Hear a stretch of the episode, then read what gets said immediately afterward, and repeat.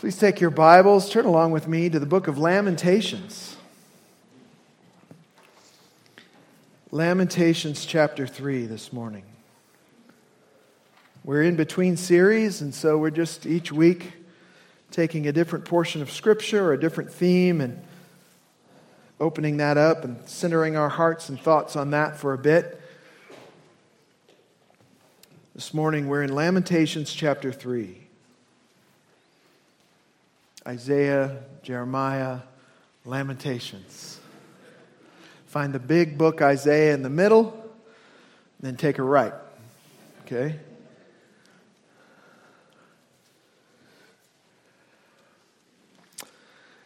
For the last year and a half, we've all been dealing with some pretty tough stuff. We've been dealing with all the uncertainty and difficulty of a global pandemic, with all kinds of societal division that has resulted, and personal turmoil in each and every one of our lives, down to the granular level, it seems. Obviously, lots of illness going around, long term health issues for some, loss of loved ones for others. Still, others have lost their jobs because of the economic downturn, or more recently, because of vaccine mandates. We've all experienced at some level a loss of freedoms and opportunities. There still remains significant concern about the future, uncertainty in the economy, inflation, supply chain issues, and we could go on and on. It's safe to say that the last year and a half have been hard times for most of us. Hard times come to all of us in life. If you're going to live, you're going to experience some hard times. Hard times come to all of us. It's part of living in a fallen world that's broken by sin. It's part of frankly, ourselves being broken people. Sometimes hard times come to us from outside forces. Sometimes they come as a result of our own sinful and selfish responses. Hard times are a reality, and hard times bring with them sorrow and suffering and lament.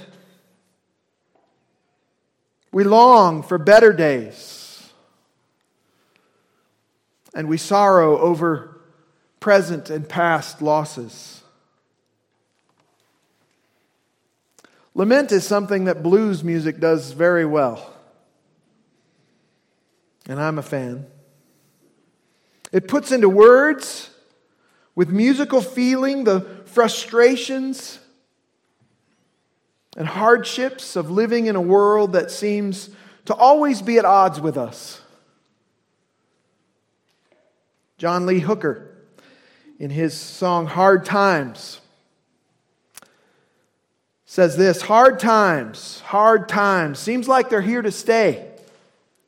Hard times, hard times, oh, they worry me. I ain't got no shoes on my feet. You know, my clothes are wearing very thin. If I don't get a job pretty soon, I don't know what I'm going to do.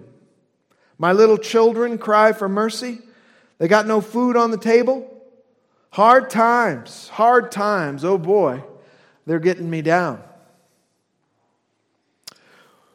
Well, before John Lee Hooker, there was Jeremiah. And he knew something about hard times. But he also knew something about hope in the midst of hard times. And that's what we're going to look at today. So look with me at Lamentations chapter 3, beginning in verse 19. And I'll read through verse 26. Lamentations chapter 3, verses 19 through 26. Jeremiah writes, remember my affliction and my wandering, the wormwood and bitterness. Surely my soul remembers and is bowed down within me. This I recall to mind. Therefore, I have hope. The Lord's loving kindnesses indeed never cease, for his compassions never fail. They are new every morning. Great is your faithfulness. The Lord is my portion, says my soul. Therefore, I have hope in him. The Lord is good to those who wait for him, to the person who seeks him. It is good that he waits silently for the salvation of the Lord. This is the word of God. Let's pray. Lord, hard times come in this world and come into our lives, and sometimes we struggle with how to respond and how to go on,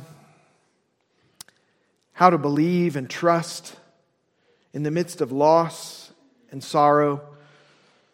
So teach us, Lord, from your word today, how to have hope in hard times. Teach us, Lord, to look to you. Teach us, Lord, to remind ourselves of your great faithfulness, your mercy and love. We're so grateful for those bedrock truths that are anchored in your character and attributes that are unchanging, that we can build our lives upon. Help us to do that this morning through your word and by your spirit. We ask it in Jesus' name. Amen. As you probably know, the prophet Jeremiah wrote the book of Lamentations during difficult times. It's called Lamentations, after all, right? Jerusalem, the capital city of Israel, which was at the time a divided kingdom Israel to the north and Judah to the south. Jerusalem came under siege by the Babylonian king Nebuchadnezzar, and it was completely laid waste in 586 BC, including the temple that Solomon built. All of the, the good stuff inside the temple, the expensive stuff, was carried away by King Nebuchadnezzar and the Babylonians. The temple was razed to the ground, the whole city was razed after its siege. And the destruction of Jerusalem came as a result of God's judgment for Israel's persistent sin and came only after years of, of God's warning to the people through the prophets for them to repent. The book of Lamentations, then, is like words of grief spoken over the holy city of Jerusalem, which now lies completely desolate. It's a book of lament, a book of sorrow and tears. Listen to how the book begins. Turn back with me to Lamentations chapter 1. Just going to give you a little quick survey here. Lamentations chapter 1, verse 1 How lonely sits the city that was full of people. She's become like a a widow who was once great among the nations. She who was a princess among the provinces has become a forced laborer. She weeps bitterly in the night, and her tears are on her cheeks. She has none to comfort her among all her lovers. All her friends have dealt treacherously with her, they've become her enemies. Judah has gone into exile under affliction and under harsh servitude. She dwells among the nations, but she has found no rest. All her pursuers have overtaken her in the midst of distress. The roads of Zion are in mourning because no one comes to the appointed feast. All her gates are desolate. Her priests are groaning. Her virgins are afflicted, and she herself is bitter. Hard times indeed. The city laid waste after a extended siege, which was brutal for the inhabitants who were behind the siege walls. The siege having been successful, most of the inhabitants of Jerusalem were carried away into forced slavery. Hard times. You know, the book of Lamentations is actually titled in Hebrew by its first word, which is how, which summarizes well the bewilderment and sorrow of the book. This question, how, is repeated several times throughout Lamentations. We can relate to that question, how, can't we? During hard times. How can this be? How did we get here? How will we get through this? How long will this last? The situation inside the besieged walls of Jerusalem was truly unthinkable. Skip forward a little bit to Lamentations chapter 4 and verse 4.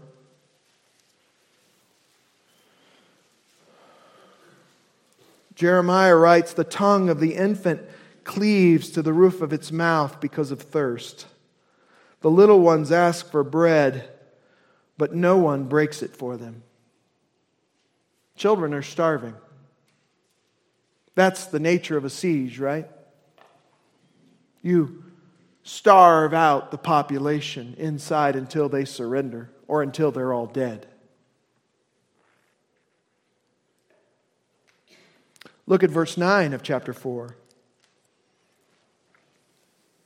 Jeremiah posits this. He says, Better are those slain with the sword than those slain with hunger.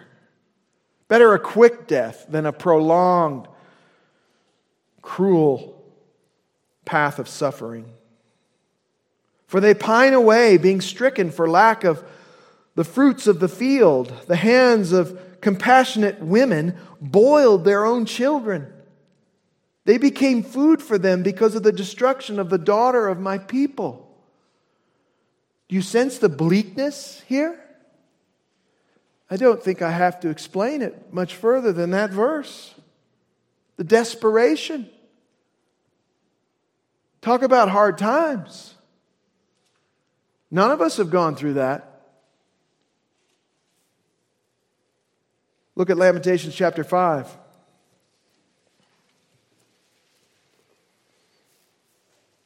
Verse 10 Our skin has become as hot as an oven because of the burning heat of famine. They ravished the women in Zion, the virgins in the cities of Judah. Princes were hung by their hands. Elders were not respected. Young men worked at the grinding mill, and youths stumbled under loads of wood. Elders are gone from the gate, young men from their music. The joy of our hearts has ceased. Our dancing has been turned into mourning. Hard times. No music anymore. No one wants to sing. The elders are re- rejected and mistreated, disrespected. Young men forced into labor.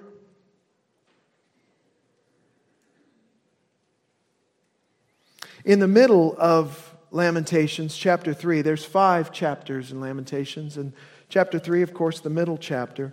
But that's where the hope comes in. But it only comes in after Jeremiah has really reached a, a low point personally. Look at verse 15. Lamentations 3:15. He has filled me with bitterness. Who's he? The Lord. He's made me drunk with wormwood or a bitter drink. He's broken my teeth with gravel. He's made me cower in the dust. My soul has been rejected from peace. I have forgotten happiness. Ever been there? You're not alone. Verse 18 So I say, My strength has perished, and so has my hope from the Lord. I'm at the end of my rope. I don't think I can take one more step. I don't want to see another day. This is hard. Brings us to verse 19. Remember my affliction and my wandering, the wormwood and the bitterness. Surely my soul remembers. Lord, you take note of this because I've taken note of it up close. My soul remembers and is bowed down within me. Christianity is not a happy, clappy religion that doesn't take into account the realities and hardships and sorrow of living in a broken world among broken people. Have you ever been in a similar place as Jeremiah, emotionally, spiritually, where you felt completely overwhelmed by your circumstances? Where you struggled to find reason for hope? Maybe some of you are there right now. And as you look ahead, you don't see much reason for hope. You're not going through maybe necessarily the things that Jeremiah was going through, but they hurt nonetheless. They sap your hope nonetheless. Now look with me at verse 21. This I recall to mind. Therefore, I have hope. Sandwiched between all the despair and the heartache and the realities of a harsh world is hope. Hope that comes from recalling truth and calling oneself back to truth. This I recall to mind. Therefore, I have hope. Literally, it says, This I make to return to my heart. I'm going to make this get back in me. I'm going to recenter my thinking my emotions, my feelings on what I know to be true.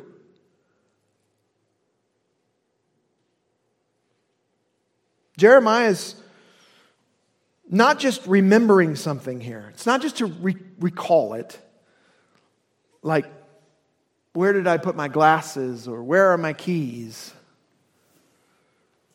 No, he, he realizes he needs to remember what he really believes. He needs to once again believe and reaffirm something, recommit himself to something. And Jeremiah, as we'll see here, is calling himself back to faith in God and who God is. He's preaching to himself the truth of who God is here. Just as the psalmist did when he was experiencing his own hard times. In Psalm 43 5, why are you in despair, O my soul? And why are you disturbed within me? Hope in God, for I shall again praise him, the help of my countenance and my God. We have to tell ourselves the truth.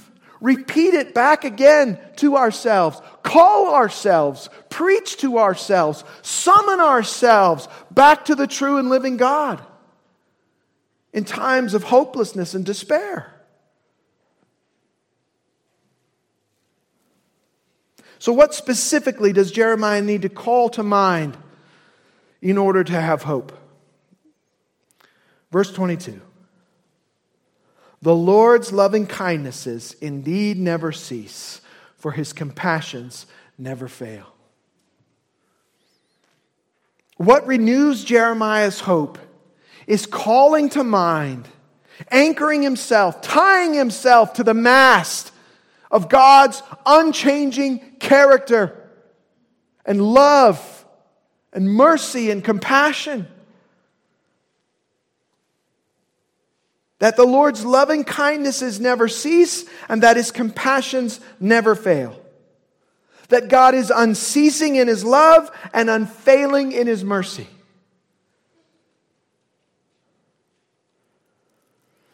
Jeremiah here is likely recalling and reflecting upon God's own self revelation to Moses on Mount Sinai.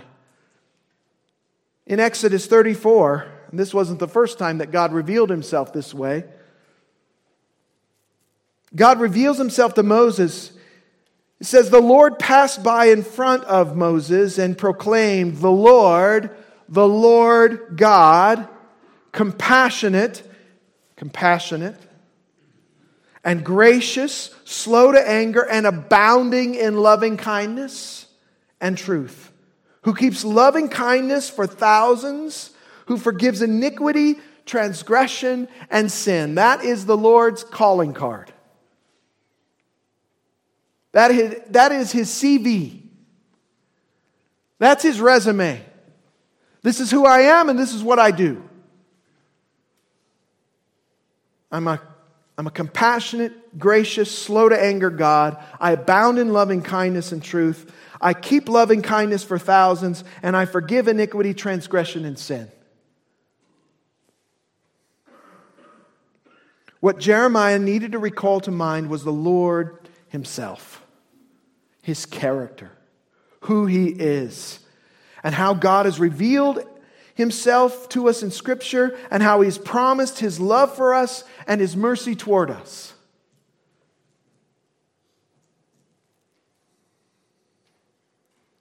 The word loving kindness, it's that all important Hebrew term, chesed.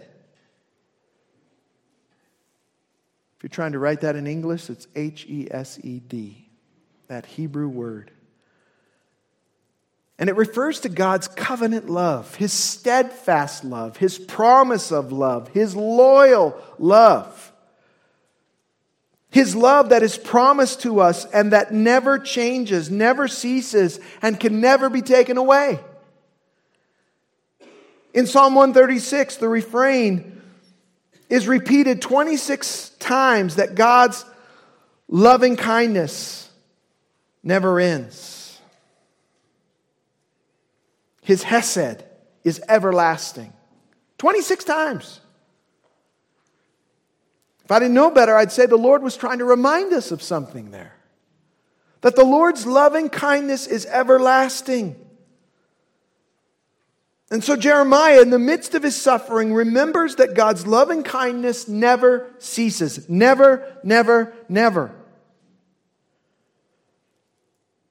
God's love for us is unending, it is uninterruptible, it is undying, it is unstoppable, it is unquenchable. His loving kindness for us never ceases. Furthermore, Jeremiah remembers God's compassion. That is his mercy. God's covenant love for us, his promise of love over us, his Hesed, stems from his compassion and mercy. God's mercy is exercised toward us when we get not what we deserve, but instead, God shows compassion and grace toward us and forgives us, cleanses us, cares for us, sustains us, protects us, and restores us. And it says here that God's compassions never fail unfailing compassions. God's covenant, loyal love, and his tender compassion are new every morning. Verse 23 They are new every morning. Like a daily, fresh delivery of sweet, delicious, life giving food. daily, like manna in a barren wilderness. Without it, we would die. But it's there every morning, waiting for us to pick it and consume it and enjoy it and be nourished by it. God's loyal love and tender mercies are delivered right to our door daily. Hello, Fresh.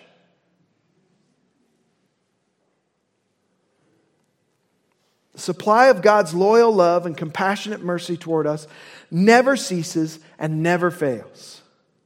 It never expires, it's never late, it never runs out. Aren't you glad there are no supply chain issues with God's loving kindnesses and his compassions toward us? And then Jeremiah is moved to exclaim, Great is your faithfulness. The Lord is faithful. He is completely dependable and reliable. He is worthy of our trust and our dependence. He is faithful. Faithful to his promises, faithful to his word, faithful in his love and his compassion, faithful to his children. Psalm 100 and verse 5 says, The Lord is good. His loving kindness is everlasting, and his faithfulness to all generations. This is what we need to call to mind that we might have hope. It takes effort on our part.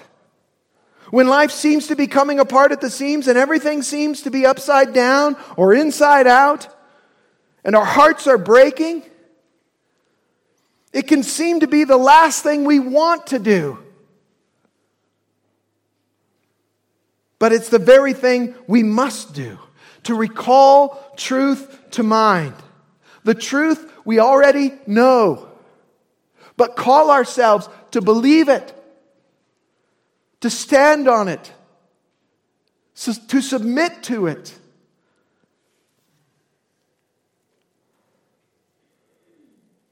That the Lord's love never ceases, and that his mercies never fail, and that his faithfulness toward us is great.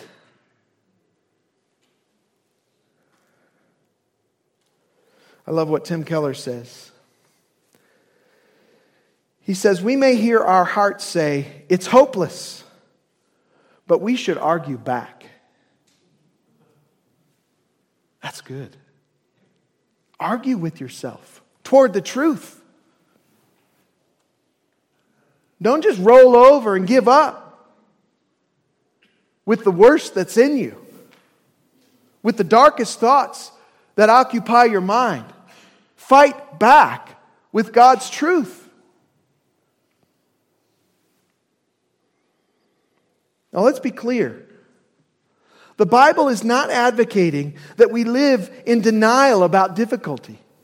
That we as Christians just, you know, pretend and try to keep a stiff upper lip and say, Oakley dokley, things will get better. That's a caricature of Christianity. The Bible never calls us to try to ignore or minimize life's struggles and pain. Far from it. In fact, the book of Lamentations itself refutes such a simplistic, unrealistic approach.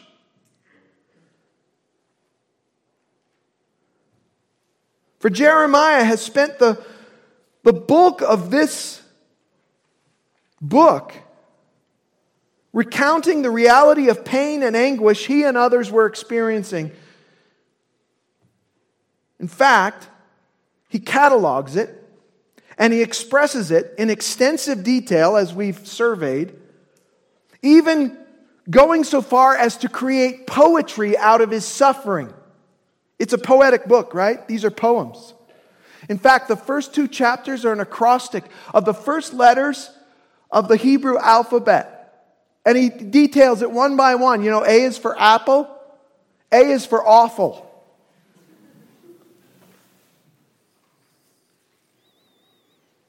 No, the Bible doesn't tell us to grin and bear it or to stuff hard stuff deep down inside or to pretend that it never happened or anything like that, but rather the Bible calls us to be realistic about our sufferings. And yet to temper that reality with the reality of God's faithfulness, mercy, and love. God's mercy and love that are actively working even in our greatest tragedies and heartaches of life. Even in those moments, God's mercy and love haven't ceased and will not fail. That is what we must call to mind in order to have hope. I love what Paul says in 2 Corinthians 4, sharing with us both the reality of dealing, of, of staring suffering square in the face, not minimizing it one bit, and yet holding on to hope. 2 Corinthians 4 8, Paul says, We are afflicted in every way. You name it, I, I've come down with it. You name it, I've got it. You want to talk about a hard road? I've walked it.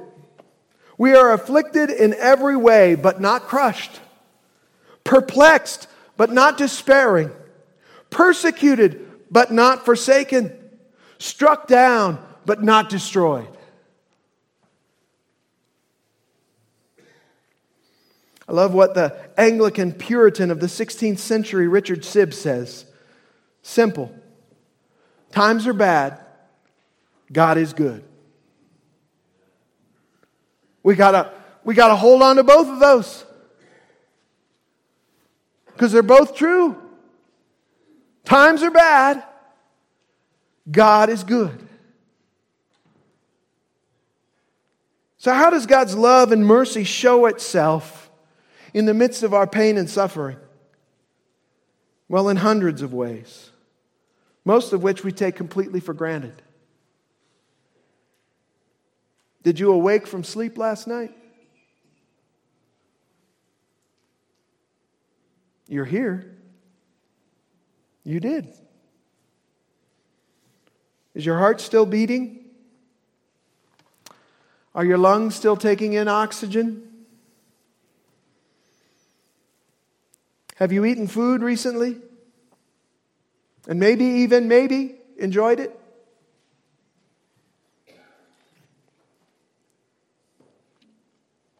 Aside from these mundane, daily realities of God's mercy and love.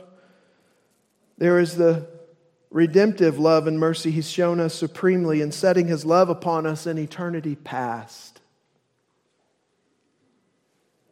In revealing Himself to us by drawing us to Himself, in giving us the Scriptures as our guide and light and encouragement, in giving us many great and precious promises and sending His Spirit inside to comfort us and groan with us, and providing for our eternal forgiveness and making an eternal home for us in heaven, in promising to come back for us and deliver us out of this sin cursed world and wipe away every tear from our eyes and give us gladness and joy at his right hand forevermore. None of us knows what the future holds. But this we recall to mind that the steadfast love of the Lord never ceases and his mercies never come to an end. They are new every morning. Great is his faithfulness. And nowhere Nowhere is God's faithfulness, mercy, and love for us seen more clearly than at the cross of Jesus. Nowhere is God's loyal love proven more certainly than at Calvary. At the cross, justice and mercy kissed each other. God's justice and God's mercy came together in His Son Jesus as He went to the cross and died in your place and mine for our sins and our guilt accomplishing our redemption through his own suffering, through his own unthinkable sorrow and anguish.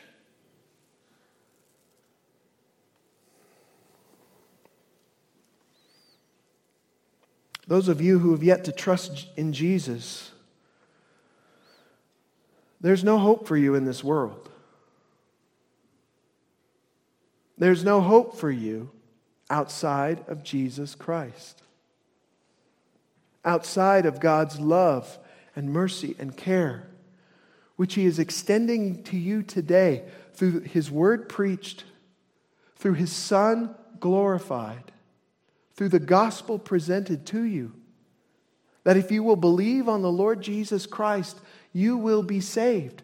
Your sins will be forgiven. The guilt will, of your sins will be washed away, and you will be given the gift of eternal life and hope, both for this world and for the world to come.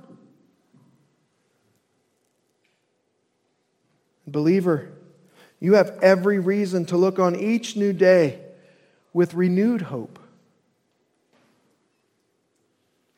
Hope that rests not in your circumstances, but in the Lord who sovereignly controls every event and causes all things to work for our good. As John Newton, the hymn writer, says, the storms of life are guided by the hands which were nailed to the cross. Never forget it. His loving kindness never ceases, His compassions never fail. Great is His faithfulness. Again, Richard Sibbes reminds us of the Lord's great mercy. There is more mercy in Christ than there is sin in us. As great as our sin is, his faithfulness is greater.